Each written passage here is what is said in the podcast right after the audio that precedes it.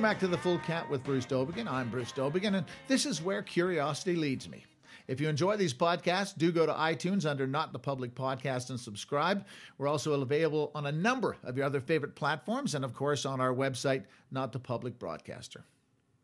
As we speak, Facebook founder Mark Zuckerberg is watching his net value sink by billions. That's because the political world has decided that what was fine for Barack Obama is nigh on criminal for Donald Trump. And what is that problem? Well, it appears that Facebook has allowed the personal data it obtains when subscribers join to be mined by a number of political interests. Companies such as Cambridge Analytica, a British company, have been used by parties on both sides of the aisle to target their voters. Some credit their work with helping Donald Trump win the presidency, eh, others are not so sure. In Canada, it's being claimed that the Liberals also have used the data from Cambridge Analytica. Okay, well, that's as sophisticated as I can get on the subject. That's why we've invited our friend Jesse Hirsch back to the full count. When we don't understand the world of data, tech, or social media, we call on Jesse, who lectures and writes on these subjects for Luddites like me. He's a futurist and an internet researcher. He joins us this episode to help us unpack the Facebook story. Welcome back, Jesse. Thanks, Bruce. First, uh, we don't pay for Facebook, of course, it's free. So why should we be concerned how they use our data? Well, because even according to Facebook, it's still our data. I mean, Facebook has, uh, as a kind of business, depends upon their users' trust. And the social contract, as it were, is that we still retain ownership of that data. And Facebook then uses it to provide us with communication services, photo services, video services, so that means that we still have rights to that data, and that part of the relationship we have with Facebook is they need to protect that data on our behalf. And that's why this particular episode has been so embarrassing for Facebook because it questions their ability to protect our information. Mm. It, on the one hand, acknowledges the value of our information, that there will be lots of people who desire it, but it also questions whether Facebook alone, without any government supervision, is responsible enough to, to keep it safe and secure. Well, as I say, I'm like one of those Luddites who uh, who just signed up, didn't read the fine print, or etc., etc. How much do they have? I mean, I, I see, you know, when I look up a sweater, 15 minutes later, I'm getting sweater ads, etc. How much data do they have on me? A ridiculous amount, in part because Facebook is, on the one hand, an advertising company in that they run advertising networks beyond just Facebook.com. Their advertising network is really second only to Google in terms of working with partner websites and other apps as a way of collecting more information about consumers so they can target you more accurately in terms of your interests and consumer desires. But Facebook's also a data company in that they own uh, uh, a bunch of apps like Instagram, uh, like WhatsApp, the types of messengers, but they even own analytic apps. So the way in which other apps on your phone collect data that aren't even associated with Facebook, they often have access to that data as well.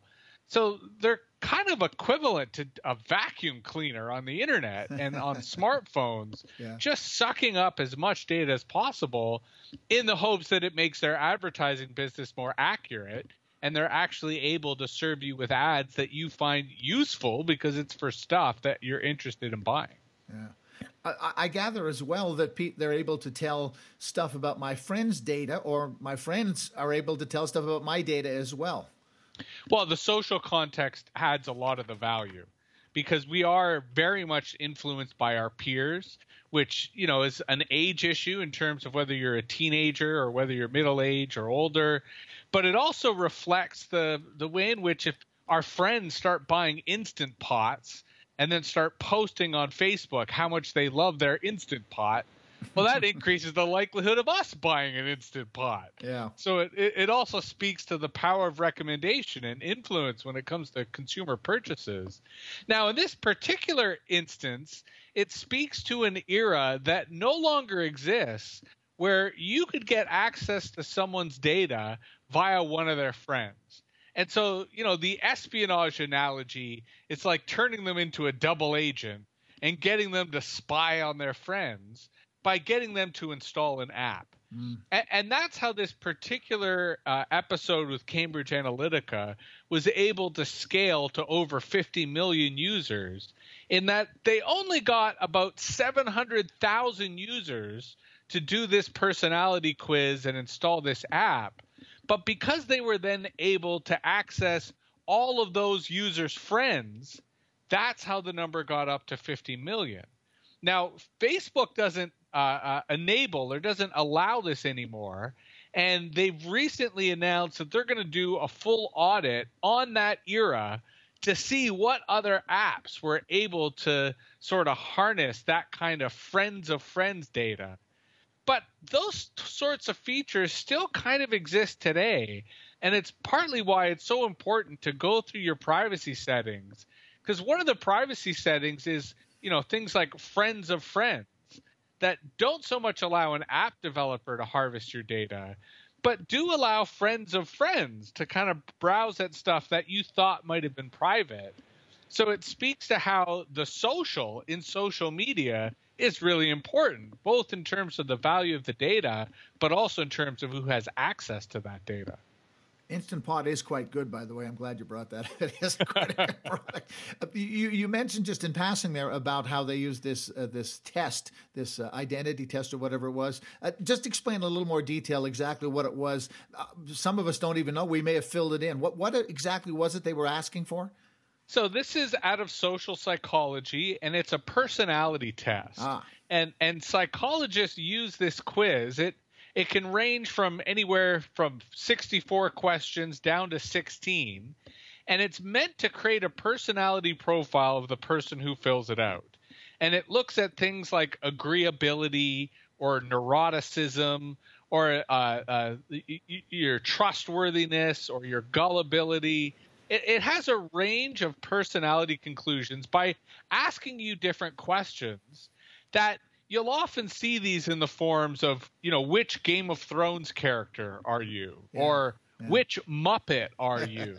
in that they can be wrapped around uh, a certain, say, fiction or television shows, but they they have a framework that really tries to get your relationship with the world, mm-hmm. the the attitudes you have from a, a psychological perspective that are then often used for social science research but are also used for marketing in hmm. terms of if you're agreeable, then you might be more likely to, you know, uh, be persuaded to buy something. Versus if you're neurotic, well, then you might be more susceptible to conspiracy theories. Right. So it, it, it's a way of learning more about the individual by getting them to answer these questions that then allow the psychologist or the researcher to really create a profile that then helps them target you with marketing or political information.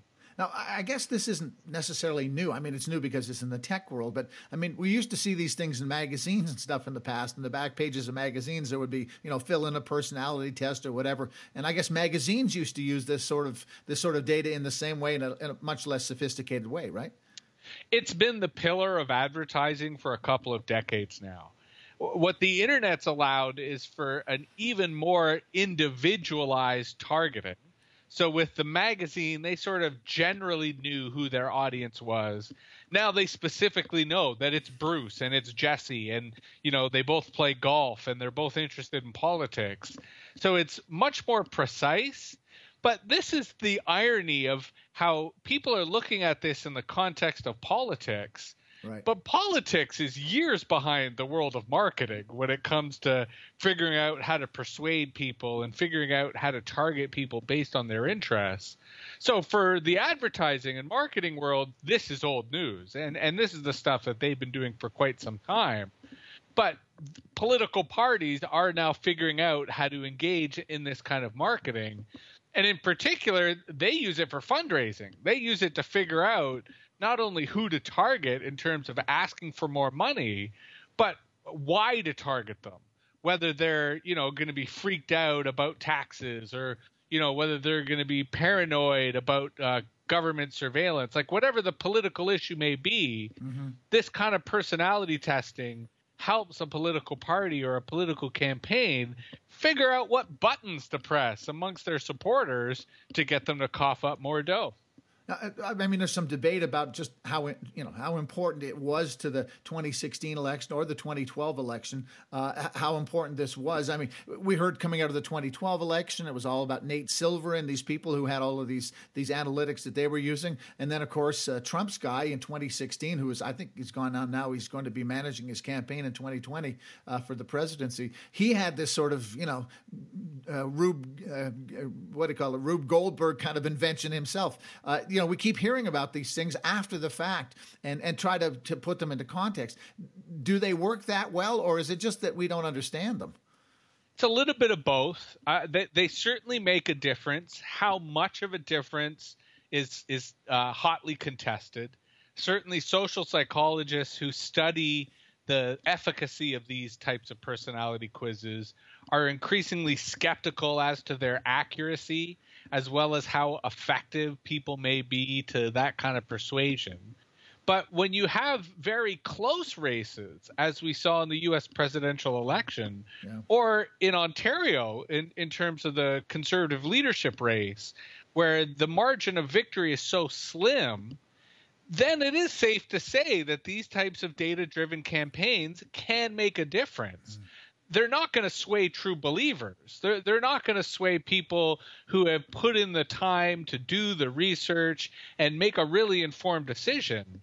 But where they can have an impact on is on the casual voter, on the person who doesn't watch the news, who doesn't really talk about politics at the dinner table, but is still going to vote.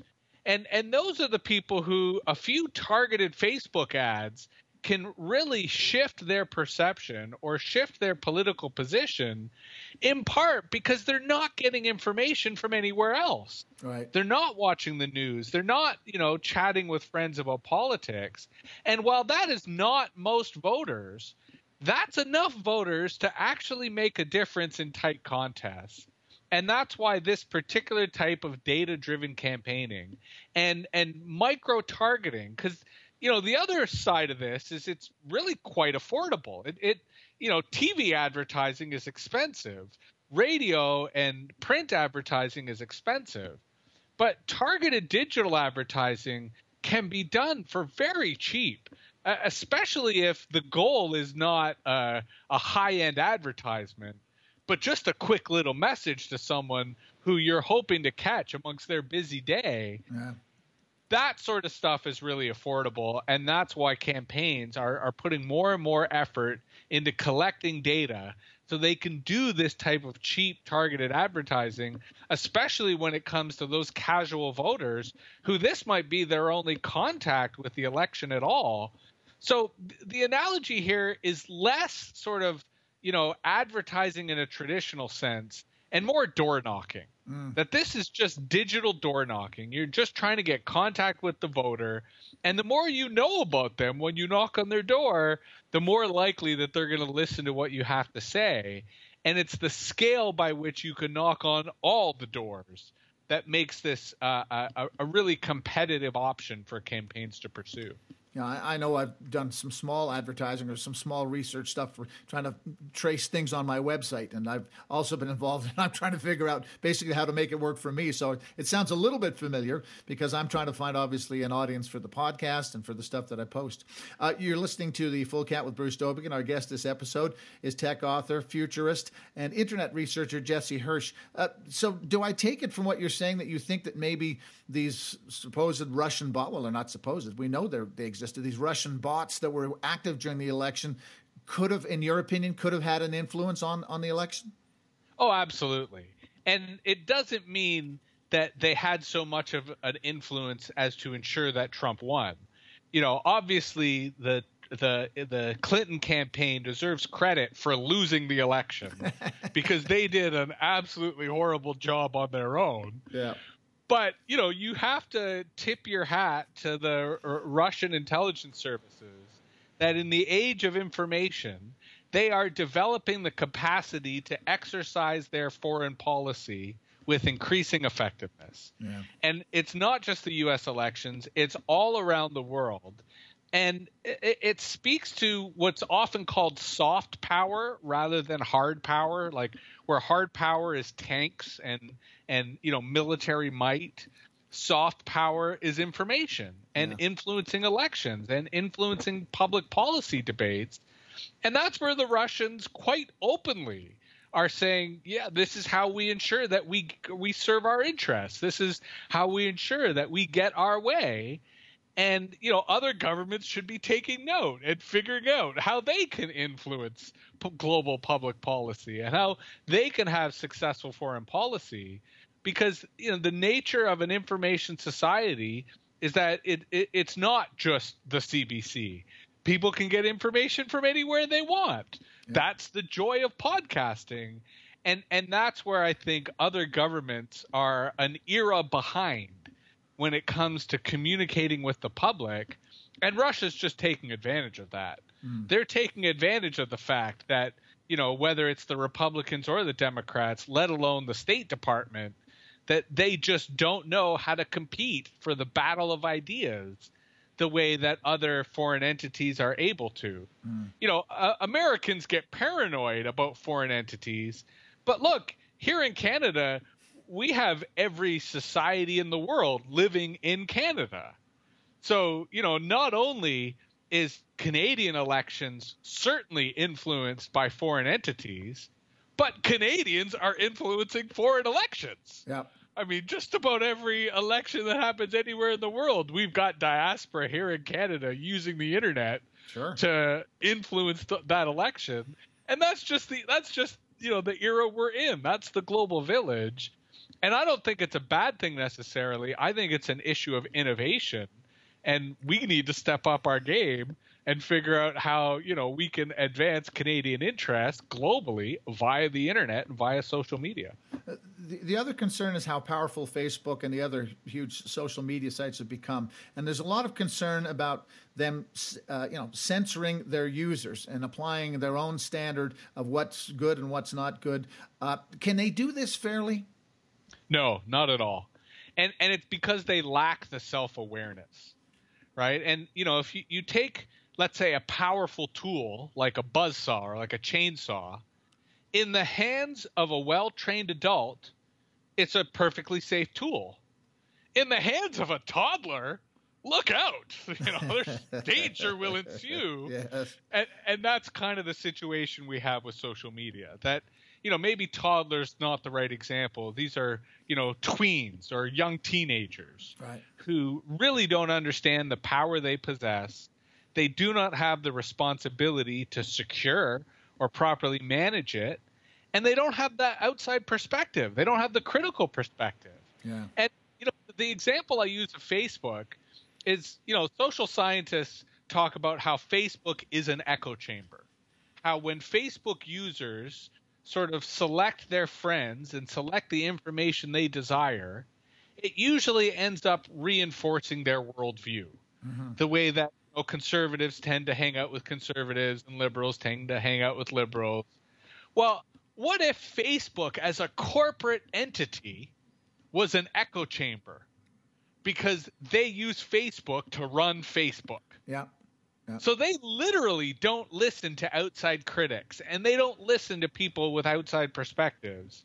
So they don't really have a clue as to what Facebook is and how powerful it is. And and if their reality is let's say Silicon Valley where they live and they work and they know people there, if they think that's the totality of their universe, I think that also affects it, right? Absolutely. Yeah. And you know, no one is suggesting that the government should run Facebook. But I think what is necessary is that there be oversight of Facebook. And it doesn't even have to be government oversight of Facebook. Like, I would love to see a situation where Facebook uh, uh adopted a kind of representative democracy where Facebook users could elect a kind of parliament that oversaw what Facebook, the company, did. And if they did something like that, it would benefit the company tremendously. Like it would go a long way towards earning their users' trust and creating the kind of stability that advertisers and commercial partners desire. Because yeah. really, what we're describing is a crisis of governance. Facebook doesn't know how to govern Facebook. And at the same time, I don't think that they even have the ability to find the problems that are dealing with it. Yeah. So it would be to their benefit to work with their users, which they kind of say they want to do, to actually help them be responsible with what is a, a very powerful platform. How much trouble is Zucker, Zuckerberg in here? Quite a bit, and and it, it really has to do with the that this notion of trust, but also the nature of the regulation that they will face, because we're not just talking North America you know, Europe certainly has a much stronger appetite to regulate Facebook. But let's not forget the 800 pound gorilla in the room, which is China. Yep. Let alone the Philippines, let alone Turkey, let alone Iran, you know, or, or India, all of whom have very real interests in having tight control over Facebook that Facebook has successfully resisted but that all of a sudden it's going to be very difficult for them to resist. Yeah. So the question of how they're regulated all of a sudden becomes really important. And, and, that's where Zuckerberg, in his interview on CNN, was acknowledging that yes, maybe regulation is a good thing. Because all of a sudden they're thinking we want to make sure that it's regulation that helps us, yeah. rather than regulation that ruins it. Because you know, if the Chinese model of regulating Facebook you know, were became the global standard, people would just leave Facebook. It would be the end of their business. Yeah. Right? It's not like we have a contract with them and there's tons of alternatives. So they are really vulnerable. They they have a huge advantage, which is all the data that they possess, but they're this really is a pivotal point in which they need to demonstrate that they are responsible. Otherwise, governments will come down too heavy and users will take off because they can, and they'll find other sites to connect with family and friends. It, it, seemed easier when the, the, sort of monopolists looked like J.P. Morgan. They were bankers with a three-piece suit, and they looked very dour, etc. People still have their this trouble getting their head around the idea. They look at Zuckerberg and the people who, who operate the internet to a large extent with their jeans and T-shirts, and and they can't they can't see them as being the same kind of person. And I, I think that's also part of the problem with us getting our heads around how we how we uh, um, bring them to heel to a certain extent is that we they, they look so benign. Well, and they're also wrapped in the the myth of innovation and youthfulness. Yeah. That young people are the drivers of innovation, therefore we shouldn't hinder their efforts. But I, I think the other difficulty we have in making that connection is A, because Facebook's free, we don't really feel the economics of it. Yeah. Versus if you're paying more for heating or if you're paying more for electricity, or if you're paying more for banking services, you feel that. And all of a sudden you're like, oh, we got to break up these monopolies. But then the other issue is harm. That the other ways that like tobacco or other monopolies have been broken up was when it was easy to see the harm that they were doing to consumers. Whereas with Facebook, it's hard to see that harm and that's why this Cambridge Analytica episode has been such a catalyst because all of a sudden we get a sense of the harm of, oh, we don't want to be manipulated. And oh, we don't like people to prey upon us. We want to make our own decisions. We want to make up our own minds. So I think when we start understanding that, that's when we're like, oh, I get it. Maybe these guys shouldn't have free reign to do whatever they want to us. Yeah, it, it, it, seems we're at some sort of a tipping point, that's for sure, in, in terms of all of this. And uh, it's not just, oh, there's somebody I went to high school with on Facebook. I think we understand that's a little bit deeper than that now. Thanks, Jesse. Thanks, Bruce. You've been listening to The Full Count with Bruce Dowbiggin. Our guest this episode was tech author and futurist Jesse Hirsch. His website is jessehirsch.ca. And don't forget to subscribe to The Full Count on all our podcasts at iTunes and on my website, notthepublicbroadcaster.com. I'm also going to be appearing three times a week with Jeff Samet on Sirius XM Radio Channel 167 Canada Talks. Mondays, Wednesdays, and Fridays at noon. I'll post those conversations on my website, on Twitter, and on my Facebook page. I had to get that in there. Uh, if you miss it the first time around. Till the next time, this is Bruce Dowbiggin, and remember, the story isn't complete till it reaches the full count. You flip me round, round, round, round, round,